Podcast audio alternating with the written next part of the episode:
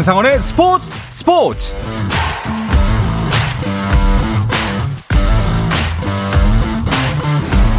스포츠가 있는 저녁 어떠신가요? 아나운서 한상원입니다. 오늘 하루 이슈들을 살펴보는 스포츠 타임라인으로 출발합니다.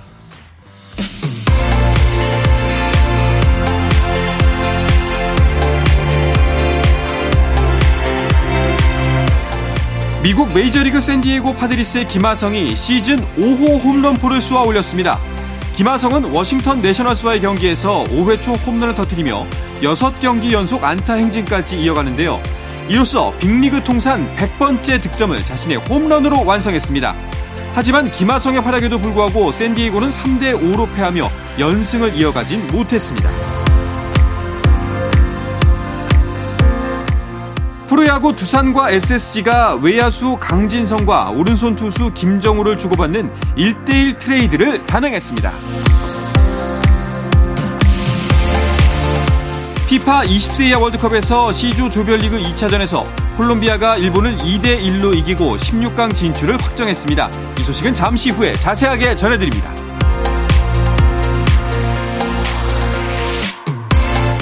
미국 여자 프로골프 LPGA 투어 유일의 매치플레이 대회인 뱅크 오브 호프 매치플레이에서 지은이가 2년 연속 우승을 향해 힘차게 출발했습니다. 지은이는 조별리그 첫날 핀란드의 마틸다 카스트렌에게 2개 홀을 남기고 3홀 차로 승리하며 타이틀 방어전을 기분 좋게 시작했고, 조별리그 1차전 중 유일하게 한국 선수끼리 만난 경기에서는 신지은이 안나린을 3홀 차로 따돌렸습니다.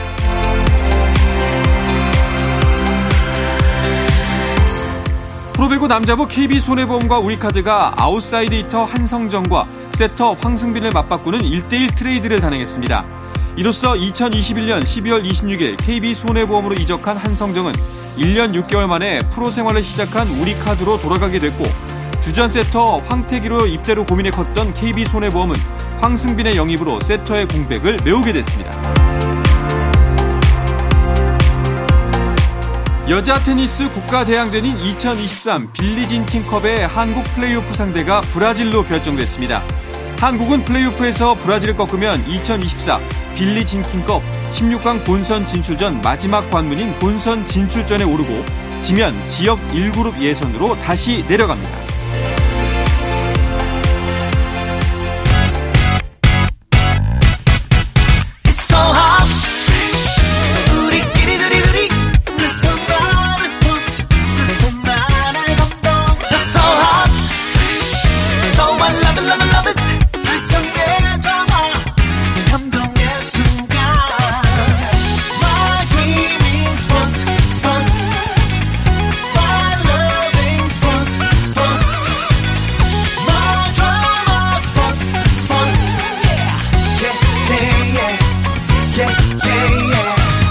스포츠.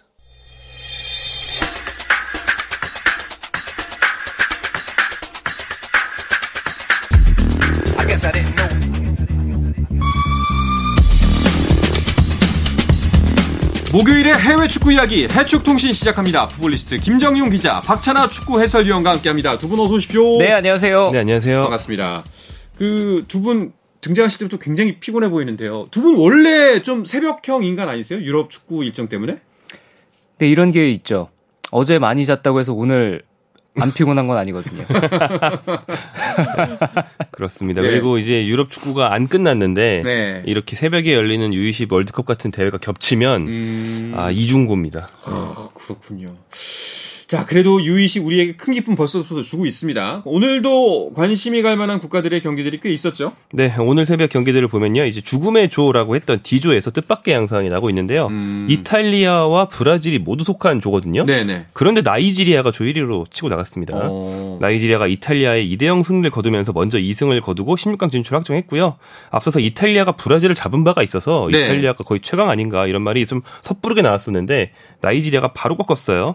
반면 이제 브라질은 조 최약체 도미니카에게 6대0 대승을 거두면서 앞선 패배에 분풀이를 한 셈이 됐고요. 네. 일본이 콜롬비아 상대로 선제골을 넣었지만 두 골을 연달아 내리고 역전을 당해서 패배를 했고요. 네. 세네갈과 이스라엘은 무승부를 거뒀습니다. 그렇군요.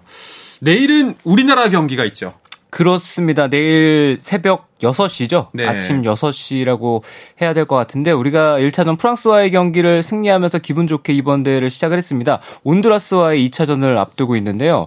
우리가 온두라스전에서 승점을 얻게 되면은 20세 이하 월드컵은 조별리그를 통과하려면 그래도 승점 4점 이상은 확보를 해야만 토너먼트 진출이 용이한 구조라고 보시면 될 것 같거든요. 네. 근데 우리가 프랑스 잡으면서 3점을 확보를 했고 이제 온두라스전에 승점을 따게 되면은 이제부터는 우리가 조별리그 3차전 뭐 경우의 수라든가 이런 거 관계없이 아마 16강 토너먼트에 올라가는 게 기정사실처럼 됐다 이렇게 봐도 될 정도이기 때문에 우리에게는 아주 중요한 경기라고 볼 수 있습니다. 저희가 이제 지난 방송 스포츠에서 뭐 온두라스 뭐 이제 팀들을 분석을 하긴 했는데 이기겠죠? 아, 네. 온두라스는 앞선 1차전에서 감비아 상대로도 이제 패배한 팀이긴 합니다. 팀 컬러가 굉장히 많이 뛰는 그런 컬러고, 그러니까 원래 청소년 대회는 감독이 자주 바뀌기 때문에 또 오랫동안 팀을 뭐 이끌면서 오랫동안 조직력을 다지고 이런 경우는 별로 없거든요. 네. 근데 온두라스 감독이 부임한 지 얼마 안 됐을 때부터 굉장히 많이 뛰라는 주문을 선수들에게 해서 아마 이번 경기도 좀 체력전 양상이 될 가능성이 있습니다. 어떻게 예상하세요? 상성을 봤을 때는 우리가 조심해야 될 부분이 있는 게 우리가 프랑스와의 경기를 돌아보면은 우리는 실리적인 컨셉으로 프랑스를 상대했어요. 네. 우리가 선수비 후역습 대응으로 나갔는데 온두라스가 그런 스타일로 축구를 합니다. 우리가 과거 리우 올림픽 때 신태용 감독이 이끌던 올림픽 팀 미 온두라스에게 패했었잖아요. 그때 보여줬던 온두라스의 축구와 지금 20세 이하 월드컵에 참여하고 있는 이 선수의 전략 전술이 크게 다르지 않거든요. 그래서 우리가 만에하나 온두라스와의 경기에서 먼저 실점을 하는 상황이 벌어지게 되면은 그때부터는 우리도 아주 곤란해질 수 있기 때문에 선제 실점을 허용하지 않는 쪽에 모든 초점을 맞춘다면 그 나머지 과정들은 온드라스가 공격 속에 아세이투너 같은 선수가 결정력이 뛰어나긴 합니다만 개인 역량이라든가 전체 스피드라든가 그런 것들이 지난 감비아와의 경기를 돌아보면은 아주 인상적이진 않더라고요. 그래서 우리가 뭐 충분히 프랑스전처럼 경기를 한다면 우리가 온드라스전까지도 좋은 결과가 나오지 않을까 예상을 해봅니다. 그렇군요. 방심하면 안 되지만 수월하지만 또 아닐 것이다. 뭐 이런 부분을 좀 짚을 수 있을 것 같습니다. 그런데 아까 말씀하셨다시피 온두라스전에서 승점 1점, 최소 4점을 일단 확보해 놓는 것이 중요하다고 했는데 만약에 진다면 어떻게 되나요?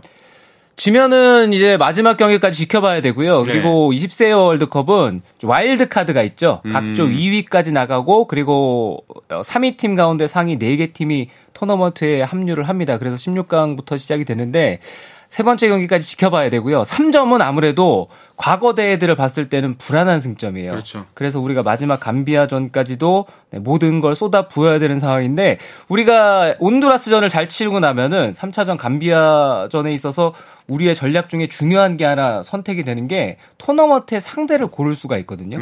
우리가 이게 이번 월드컵이 1위로 가는 것보다 2위로 가는 게 토너먼트 16강 상대가 더 괜찮은 상대를 만날 확률이 높아요. 네네. 일단은 뭐 제가 제일 싫어하는 거 경우의 수는 안 따졌으면 좋겠는데 만약에 온두라스까지 잡고 나면은 또 다른 의미의 경우의 수를 따질 수 있는 좀 행복한 고민을 할 수 있을 것 같습니다. 이번 대회를 좀 되짚어 보면은 우리나라가 프랑스를 잡은 것 외에는 그렇게 큰 이변은 없었던 것 같은데요. 네, 맞습니다. 이변은 딱히 없는 것 같고요.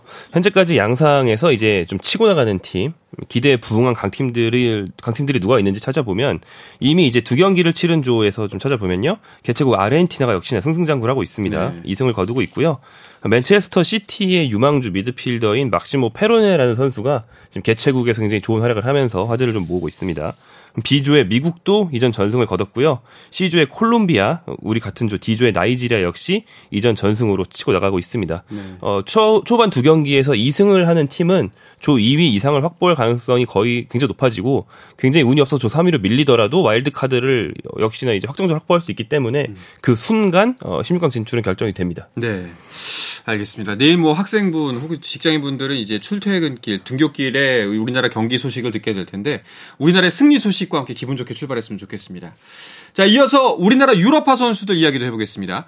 손흥민 선수가 속한 토트넘, 다음 시즌 유럽 클럽 대항전을 뛸 수가 있을까요? 마지막 경기를 봐야 되는데 38라운드 한 경기가 프리미어리그는 남아있거든요. 다음 시즌 유럽 대항전 가기 위해서는 7위 안에 들어가야 됩니다. 그래서 7등을 하게 되면은 이제 유럽파 컨퍼런스 리그, 유럽 대항전 중에서 세 번째 대회죠. 그 대회를 나갈 수가 있는데 토트넘이 현재 아슬아슬하게 지금 그 순위에 걸려 있어요. 네. 그래서 마지막 이제 리즈와의 경기를 앞두고 있는데 과연 어떻게 될지 주말 경기 지켜봐야 되겠죠. 마지막 경기 여기서 또 나오는 경우의 수 7위까지 네. 해야 된다고 말씀하셨는데 어떻게 해야 7위가 되는 거죠? 일단 이 7위를 해야 된다는 얘기는 프리미어리그는 1, 2부터 4위까지가 챔피언스리그, 네. 5위, 6위는 유로파리그, 7위는 컨퍼런스리그 나가고 8위부터는 유럽 대항전 나가지 못하는데 가장 최근에 열렸던 토트넘 경기가 20일에 있었던 브렌트퍼드전인데 이날 역전패를 당했어요. 네, 그러면서 지금 7위 그동안 계속 치고 올라왔던 에스턴 빌라한테 밀려서 8위가 되어 있거든요. 네. 그래서 이 마지막 경기에서 토트넘 무조건 이기고 에스턴 빌라가 좀 실족해 주기를 좀 바라야 하는 그런 상황이 됐습니다. 최종전에서 빌라는 브라이턴 앤 호브 엘비언과 경기를 하는데 이 두 팀이 둘 다 강팀으로 분류할 수 있거든요. 이번 시즌 기준으로는. 그래서 이제 빌라가 승점을 잃을 가능성이 상당히 높습니다. 뭐 좀 토트넘 입장에서는 브라이턴이 잘해주기를 좀 기대를 해야겠죠. 그렇군요. 자, 오늘 경기는 브라이튼 대 맨시티의 경기가 있었는데 뭐 순위표에는 변동이 없는 승부였죠. 그 경기가 비겼고요. 그리고 예. 그 경기는 오히려 브라이튼에게 훨씬 더 큰 의미가 있던 경기였어요. 승점 1점을 확보하면서 브라이튼은 다음 시즌에 사상 최초로 유럽 대항전을 나갔는데 유럽 대항전의 대회가 유로파리그로 결정이 됐습니다. 그 경기에서 맨체스터 시티에게 잡혔으면은 마지막 아스톤빌라와의 맞대결을 브라이튼이 또 남겨놓고 있거든요. 네네. 그래서 신락 같은 희망으로 브라이튼이 대량 실점을 하고 맨체스터 시티에게 졌다. 그리고 대량 실점을 하고 아스톤빌라에게 진다. 이러면은 순위가 뒤바뀌면서 아스톤빌라가 정말 극적으로 유로파리그로 나갈 산술적인 가능성도 있었어요. 그런데 브라이튼이 마지막 경기와는 관계없이 유로파리그 행을 확정 지은 상황이 됐죠. 브라이튼이 구단 창단으로 처음으로 유럽 클럽 대항전에 나가는 거네요. 네, 브라이턴이 이제 한국 사람이 영국 유학 가면 네. 런던은 너무 집세가 비싸니까 런던 근교에 예. 예, 한국으로 치면 이제 수도권 근교 도시, 네, 예. 브라이턴은 바닷가입니다. 아. 예, 그래서 바닷가 도시로 많이들 가서 유학을 하시던데 그런 도시거든요. 그러니까 명문 팀들이 런던에 굉장히 많고 런던 근교도 좀 있지만 브라이턴은 거기서 굉장히 밀려나 있던 팀이었습니다. 예. 자, 만약에 토트넘이 뭐 이도저도 안 돼서 8위로 떨어지고 유럽 축구연맹 주관대회에 나서지 못한다면은 이제 이적 시장에서도 더 매력이 없는 팀으로 전락할 가능성이 크잖아요. 여전히 이제 런던 연고라는 프라이드를 가지고 있는데 팀이 최근 몇 시즌 동안의 행보를 봤을 때는 갈짓자 행보를 연속해서 보여주고 있는 것도 사실이고요. 그런데 최근에는 또 토트넘이 돈을 안 쓴 건 아니거든요. 그런데 여전히 방향이 모호해서 토트넘이 다음 시즌에 유럽 대항전을 가질 못하면 감독에게도 매력이 떨어질 수 있는 팀이 될 수가 있고요. 또 새로운 선수들을 영입을 해야 되는 것은 자명한 사실인데 기존에 있는 선수들을 정리를 해야 되잖아요. 네. 그런 정리에 있어서도 좀 심각성이 생기고 토트넘이 유럽 대항전을 나가질 못하면은 더블 스쿼드를 구성하는 의미가 없어지기 때문에 상당히 복잡한 또 이적 시장이 펼쳐지겠죠. 손흥민 선수는 이런 상황에서 계속 토트넘이 남아 있어야만 할까요? 뭐 손흥민 선수의 어떤 개인적인 이득을 생각하자면 한국인 입장에서 네. 생각해 보자면 나가는 게 좋죠. 토트넘은 다음 시즌 한 시즌만 유럽 대항전 못 나갈 게 유력한 것이 아니고 한 사이클이 좀 끝나가는 듯한 느낌을 많이 주는 팀이거든요. 그러니까 마우리시오 포제티노 감독 때부터 손흥민 선수가 이 팀에 합류했을 때부터 다져온 토대로 한참 잘 나가다가 네. 지금 그 만들어 놓은 저력은 이제 좀 빠진 듯한 그런 느낌을 줍니다. 그래서 나가면 좋겠지만 사실 현실성이 이렇게 높진 않습니다. 뭐 손흥민 선수 최근 루머로는 뭐 이탈리아의 AC 밀란이 하파엘 레앙이라는 비슷한 포지션의 선수와 손흥민을 맞바꾸면서 네. 이제 토트넘에 돈을 얹어준다. 토트넘이 돈을 얹어준다. 그러니까 이런 식의 루머가 있긴 하지만 실현 가능성이 굉장히 낮고요. 사실은 손흥민 선수의 연봉만 봐도 이제 이탈리아의 어지간한 팀들은 감당을 못합니다. 네. 그래서 어디로 갈 거라는 이렇게 1차적인 보도 말고 정말 진지한 얘기가 뜻밖의 팀에서 나오기 전까지는 사실 기대하지 않는 게 좋겠습니다. 이적 가능성도 매우 낮은 편이군요. 지금 현재 토트넘은 감독도 아직 선정이 안 됐잖아요.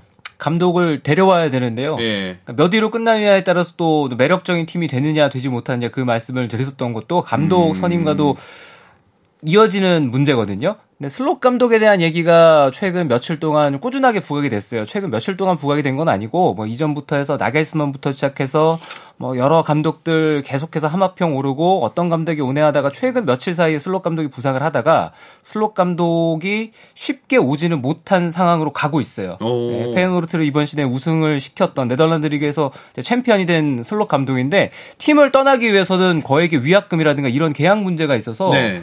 토트넘에 과연 감독 선임에 있어서 그런 천문학적인 금액을 쓰게 됐냐 여기에 있어서 이제 의문이 있다 이런 기사들이 나오더라고요. 네, 네덜란드의 다른 팀에서 현재 팀인 페이노르트로 옮길 때 그 전 팀과 사이가 좀 안 좋게 헤어졌거든요. 네. 페노르트가 그런 전례가 있다 보니까 우리 팀에서는 그렇게 못 나가도록 거액의 위약금을 설정해 놓은 것이 토트넘 입장에서는 걸림돌로 작용하는 것 같고요.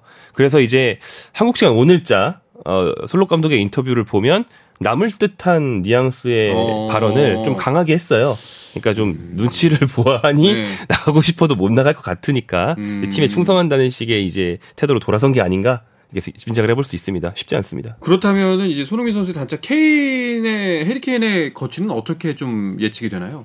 해리 케인 선수는 토트넘을 본인이 너무 사랑하는 것 같아요. 물론 최근 몇 년을 봤을 때는 본인이 나가고 싶다 이런 얘기를 하기도 했지만 정말 마음속에 토트넘이라는 구단을 너무 짝사랑하는 사람이에요. 원래 사람이 그렇잖아요. 더 좋아하면은 네. 손해 많이 보고 그렇죠. 더 사랑하면 진다는 얘기가 있는데 해리 케인 봤을 때는 해리 케인 선수의 활약상만 봤을 때는 프리미어리그에서 정말 최고의 활약을 하고 있는 공격수인데 대우라든가 이런 거 보면은 프리미어리그에서 상위권이 아니거든요. 그렇죠. 네, 연봉이 좀 적은 편이에요. 네, 물론 그 돈은 이제 저희 같은 사람이 봤을 때는 뭐 그래도 천문학적인 액수입니다만 다른 선수들과 비교해 봤을 때는 비교적 염가에 이제 토트넘이 이 계약을 해서 기용을 하고 있는데 그러다 보니까 계약이 있으니까 다른 팀 가고 싶어도 쉽게 못 가고 구단은 얘기하는 거죠. 이 종류 많이 받아오면은 뭐 보내줄게. 그런데 또 언제는 내일은 또 이랬다가 오늘은 이랬다가 뭐 이런 상황이라서 해리 케인 선수 남을지 본인이 어떤 생각을 하게 될지 유럽 대항전 못 나가면 아마 해리 케인도 다시 한번 나가고 싶어하는 그런 마음이 꿈틀대지 않을까 싶습니다. 여러모로 참 뭔가 질풍노도의 시기를 겪고 있는 토트넘인 것 같습니다. 황희찬 선수 이야기도 좀 해볼게요. 그 울버햄튼의 황희찬 선수 올 여름에 팀을 옮길 가능성이 제기됐다라고 하는데 이게 왜 그런 거죠? 이게 소속팀이 영입을 상당히 많이 했는데 그동안 방출을 그만큼 못해서 그렇다라고 요약할 수 있겠습니다. 이렇게 되면은 그 장부상에 네. 지출과 수입의 일정한 비율을 맞춰야만 등록을 하고 징계를 피할 수 있는 재정적 페어플레이라는 규정을 위반할 수도 있거든요. 네. 그래서 원래는 아다마 트라우레 같은 선수를 작년 정도엔 팔았어야 됐는데 그게 잘 안 됐어요. 지금 공격진에 사라비아 선수라든지 황희찬의 경쟁자들이 많이 영입이 됐거든요. 그래서 공격진 중에 한두 명 정도는 지금 팔아야 되는 상황이 오긴 했습니다. 네. 이런 상황이 황희찬 선수 이적설로 이어지는 것 같은데 현재까지는 그래서 그 파는 선수가 황희찬이다라고 확정적인 보도가 나온 건 아니고요. 아직 설 수준이니까 좀 지켜봐야 되겠습니다. 알겠습니다. 자, 이어서 김민재 선수 이적에 대한 이야기를 해볼까 하는데요. 맨유행이 임박했다. 이제 발표만 남았다 하는 뉴스까지도 전해지고 있습니다. 이야기는 잠시 쉬었다가 와서 자세하게 나누도록 하겠습니다.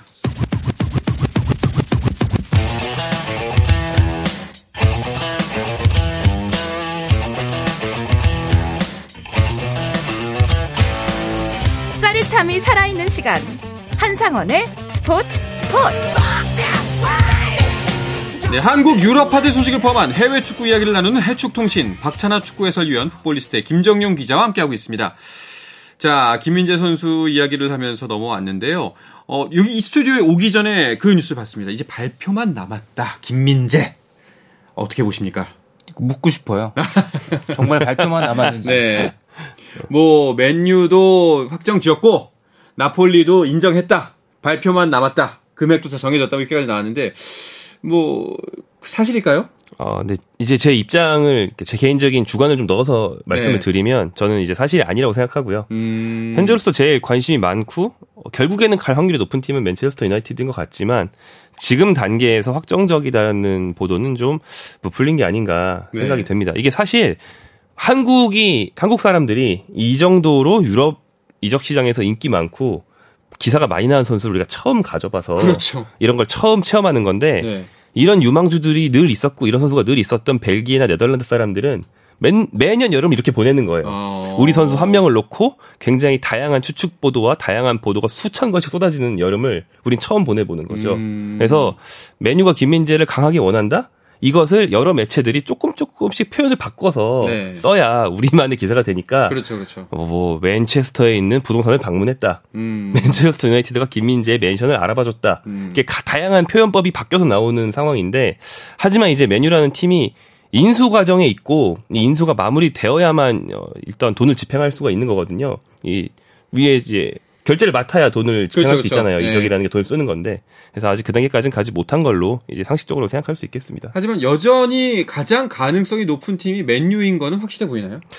러브콜이 강하게 있는 것 같아요. 하지만 러브콜이 강하게 있다고 해서 그 팀이 꼭 간다는 법은 없고 아직 맨체스터 유나이티드가 챔피언스 리그에 못 갈 확률이 미세하지만 남아있거든요. 네네. 그래서 38라운드 끝난 다음에 러브콜이 오는 걸 아마 김민재 선수는 지켜보지 않을까 생각합니다. 네, 아마 김민재 선수 이제 시즌 마무리하면서 좀 이제 쉬어가는 타이밍일 텐데 여기서 좋은 결정했으면 좋겠습니다.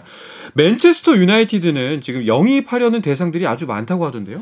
맨체스터 유나이티드는 항상 이적 시장이 열리면은 많은 선수들과 소문이 끊이지 않는 큰 클럽이니까요. 그리고 큰 클럽이고 인기 구단이고 인기 구단이라는 건 기사를 썼을 때 그만큼 많은 사람들이 대중이 관심을 가진다는 얘기가 있잖아요. 그렇죠. 그래서 이번 시즌 봤을 때는 다음 시즌 챔피언스리그 진출이 아주 유력한 상황이긴 한데 그러면은 공격수가 필요하잖아요. 맨체스터 유나이티드에게 필요한 스트라이커 포지션과 계속 연결이 되고 있어서 빅토시멘 선수 얘기도 있고 해리 케인 얘기도 있고 그리고 최근에 또 네이마르 얘기도 있고 공격수는 이쪽이고 뭐 라스무스 헤이름 같은 또 그런 세컨 스트라이커 혹은 최전방 9번으로 뛸 수 있는 이런 선수들과도 계속 소문이 나고 있는데 봐야죠. 근데 맨체스터 유나이티드가 현재 구단 매각 김정용 기자도 얘기를 해주셨지만 구단 매각이 아직 결정이 안 됐거든요. 네. 맨체스터 유나이티드가 생각보다 지금 이적료로 거액을 쓸 수 있는 상황이 아니에요.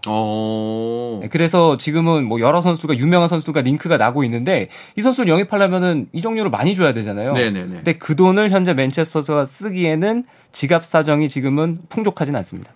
지금 제일 돈을 많이 써야 되는 포지션은 무조건 최전방 공격수고요. 네네. 그 다음으로 중앙 미드필더와 중앙 수비수 정도를 사야 되거든요. 김민재 선수의 포지션이 꼭 영입해야 되는 포지션 3개 정도에 들어있긴 합니다. 그러니까 계속 이제 소문도 나는 거죠. 그렇군요. 좀 더 시간을 두고 지켜봐야 할 것 같습니다. 자, 기사는 반만 믿으시길 바라겠고요. 자, 그리고 셀틱의 오현규 선수는 또 골을 넣었네요. 네, 그렇습니다. 리그에서 4호 골, 네. 이제 컵대회 포함하면 5호 골이 되고요.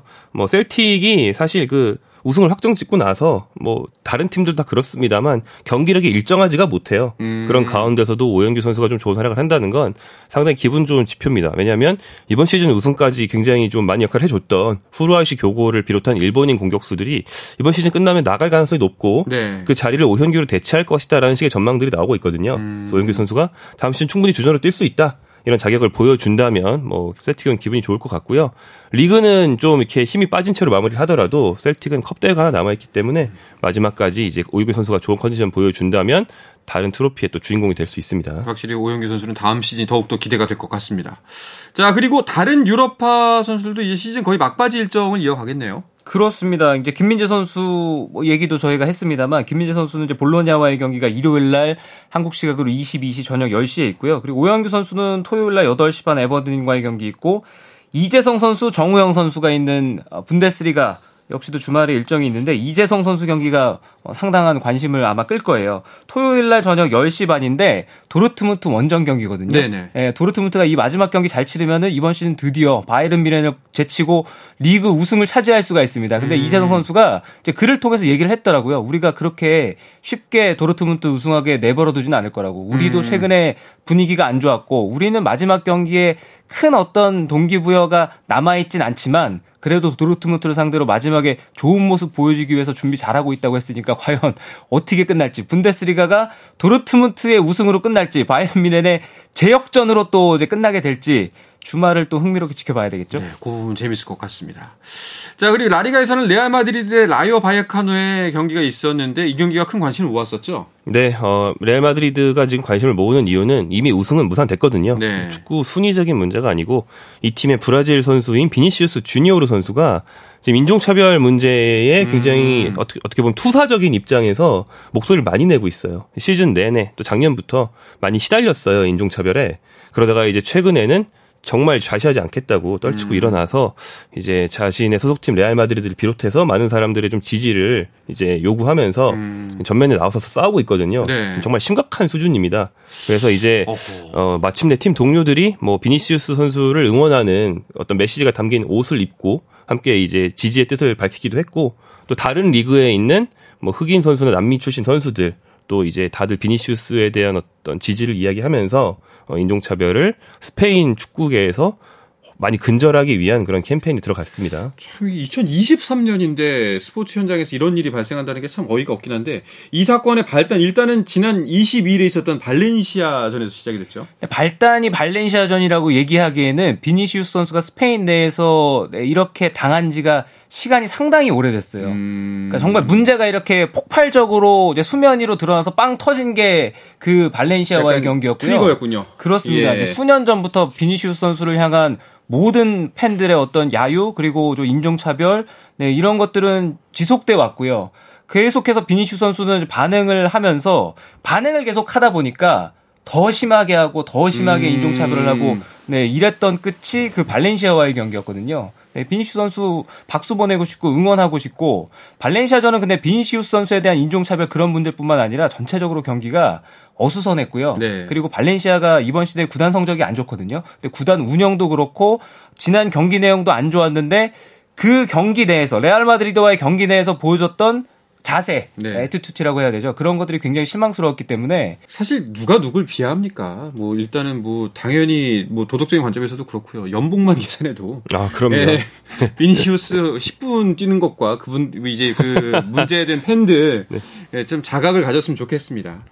자 그리고 은바페 선수 이야기도 잠깐 해볼까 하는데요. 그 라리가 뭐 레알행으로 갈 수 있다는데 장류를 선택을 했습니다. 그런데 이번에 또 리버풀이 차기 행선지로 급부상했네요. 네, 뭐 그런 보도가 있었습니다. 네. 은바페 선수가 레알 마드리드의 어떤 영입 목표를 굉장히 오랫동안 거론이 되어 오다가 작년 여름에 파리 생제르맹 잔류를 결정했는데 이 과정에서 레알 마드리드 수뇌부의 심기를 굉장히 거슬렀다라는 식의 보도가 있었고 그래서 레알행은 당분간 안 될 것이다. 네. 이렇게 알려져 있었거든요.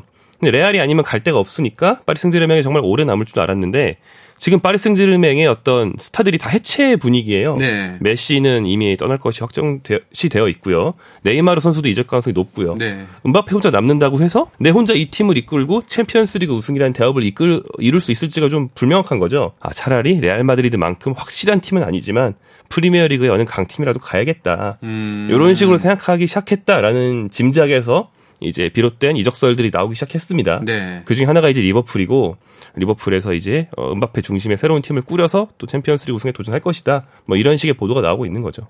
합리적 추론이긴 합니다만 역시나 이제 추론의 영역에 머물러 있는 부분인 것 같습니다. 확실히 이 유럽 축구 이적 시장은 좀 말씀을 듣고 분석하는 이야기를 듣고서 좀 가려들어야 되겠다. 이런 생각이 많이 드네요. 하지만 또 이게 유럽 축구 시장에 재미가 아닐까 싶습니다. 그럼요. 경기만큼 재밌습니다. 네. 네.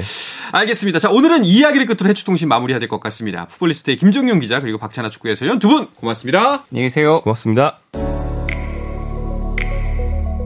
자, 내일도 저녁 8시 30분에 뵙겠습니다. 한상원의 스포츠!